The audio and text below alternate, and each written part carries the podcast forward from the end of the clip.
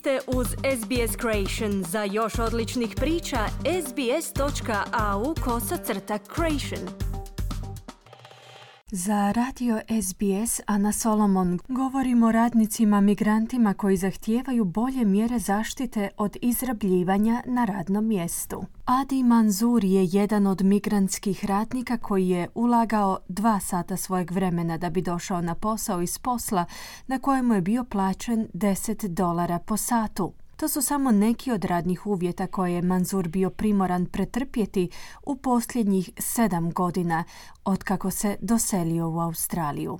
I used to do shifts at the store from where I would start working from 6 a.m. to midnight. Then I will go back, sleep in my car. Radio sam smjene u trgovini od šest ujutro do ponoći, nakon čega bih otišao odspavati u svoj automobil i iduće jutro počeo ponovno s radom u šest. Tako sam radio dva dana tjedno, a treći dan od šest do 16 sati. Tri dana za redom. Ostvario bih 40 radnih sati prisjeća se Adi. On je prvotno mislio da je to način na koji funkcionira australski sustav tržišta rada. At the time, I didn't even realize what was happening to me. It took me years to realize I was being exploited.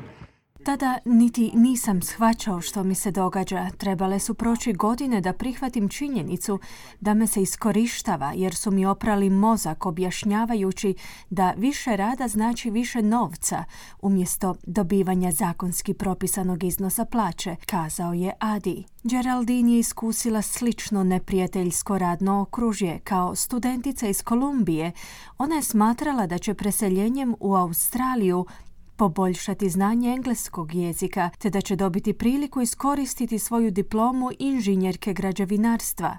No, stvarnost je bila znatno drugčija. In my first job, I have to roll grabs in a restaurant with the owner only pay me 16 per hour. Na svom prvom poslu sam radila sendviče u restoranu. Vlasnica me plaćala samo 16 dolara po satu pod izlikom da nemam radnog iskustva i da sam tek došla u Sidney te da moje znanje jezika nije dovoljno dobro.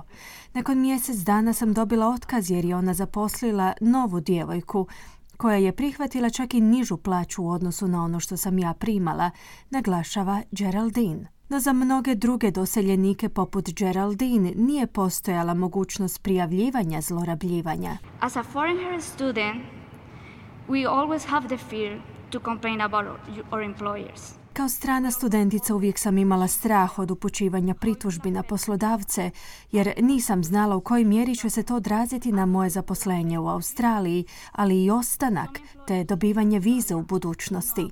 Neki poslodavci u Australiji su svjesni tih strahova i iskorištavaju naš položaj raznim manipulacijama, pojašnjava Geraldine. Adi i Geraldine nisu jedini koji se suočavaju s takvim radnim uvjetima. U nacionalnom istraživanju računovodstvene tvrtke Price Warehouse Coopers je otkriveno da je 13% australske radne snage potplaćeno, uslijed čega radnici ukupno godišnje gube oko 1,35 milijardi dolara zarade. Ipak postoje skupine radnika koji su u najvećoj mjeri pogođeni nepoštenim sustavom, a to su oni koji se već suočavaju s poteškoćama u pronalasku stabilnog zapošljavanja. U izvješću sindikata Novog Južnog Walesa je otkriveno da preko trećine radnika prima manju plaću zbog viza koje posjeduju, te da je više od četvrtine radnika plaćeno manje u odnosu na zakonom propisani iznos plaće, u pojedinačnim industrijama zbog njihove nacionalnosti. Tajnik sindikata Mark Murray je kazao da poslodavci ciljaju na radnike iz kulturološki i jezično različitih zajednica. The important thing about Australia is it is a country that has given migrants for 200 years an opportunity for a better life. Australija se diči činjenicom da je ovo zemlja koja je posljednjih 200 godina doseljenicima omogućavala priliku za izgradnju boljeg života, no trenutačni sustav kojega je uspostavila bivša koalicijska vlada je sustav koji je postavljen na način kako bi se olakšalo kontinuirano iskorištavanje nositelja viza, te ušutkivalo one koji su predmetom izrabljivanja. To se treba zaustaviti, zaključuje Murray. Nacionalna revizija je pregledala više od 7000 oglasa za posao napisanih uglavnom na stranim jezicima u deset industrija.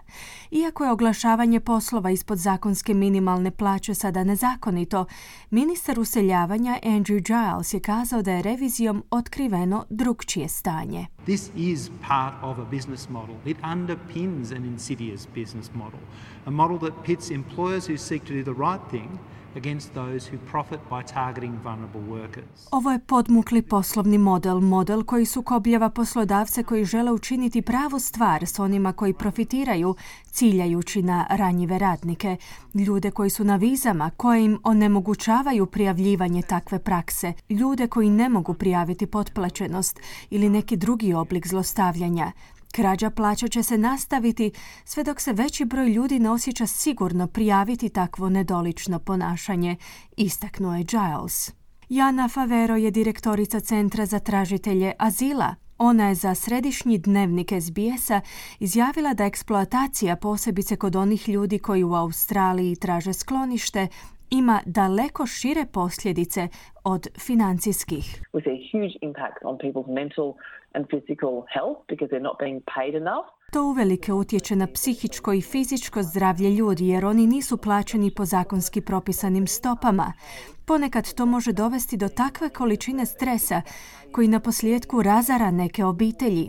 Potplaćeno se ne ogledava samo u problemu da ti ljudi nisu plaćeni u onolikoj mjeri kakvu zaslužuju, već utječe i na mogućnost izgradnje života u stranoj zemlji a što je tim ljudima uskraćeno, prokomentirala je Favero. Ize sindikata Novog Južnog Walesa pozivaju na promjene australskog sustava prijavljivanja zlorabljivanja, kojom bi se ranjive radnike ohrabrivalo na djelovanje protiv beskrupuloznih poslodavaca.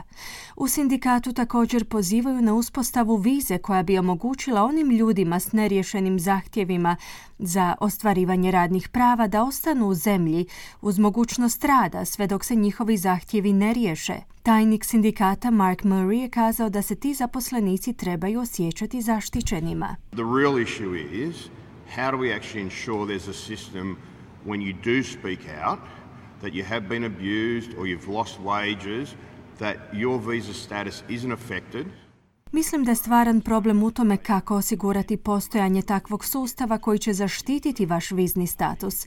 Ako kojim slučajem odlučite progovoriti o iskorištavanju na radnom mjestu ili u slučaju gubitka plaće.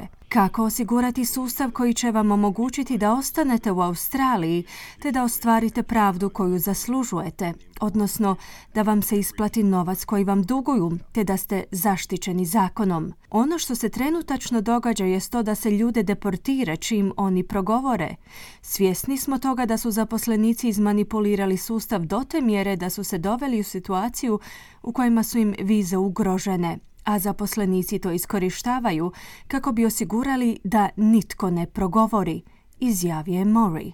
Jana Favero iz Centra za tražitelja azila je kazala da bi poboljšanje prava migranata moglo biti od koristi čitavom društvu. In communities where there are industries where people are welcomed, they're on permanent visas and they're paid the right amount, they have then funneled tens of millions of dollars into the communities. U zajednicama gdje su ljudi sa stalnim boravišnim dozvolama dobrodošli, te gdje su pravedno plaćeni, te zajednice su zahvaljujući tim radnicima ostvarile desetke milijuna dolara zarade. Dakle, ne samo da postoji ekonomska korist kako za pojedinačnu zajednicu, tako i za čitavu Australiju, već ono pomaže i u izgradnji puno jačih zajednica, kao i multikulturalizma kojega slavimo u našim zajednicama, na posljedku je kazala Favero. Kliknite like, podijelite, pratite SBS Creation na Facebooku.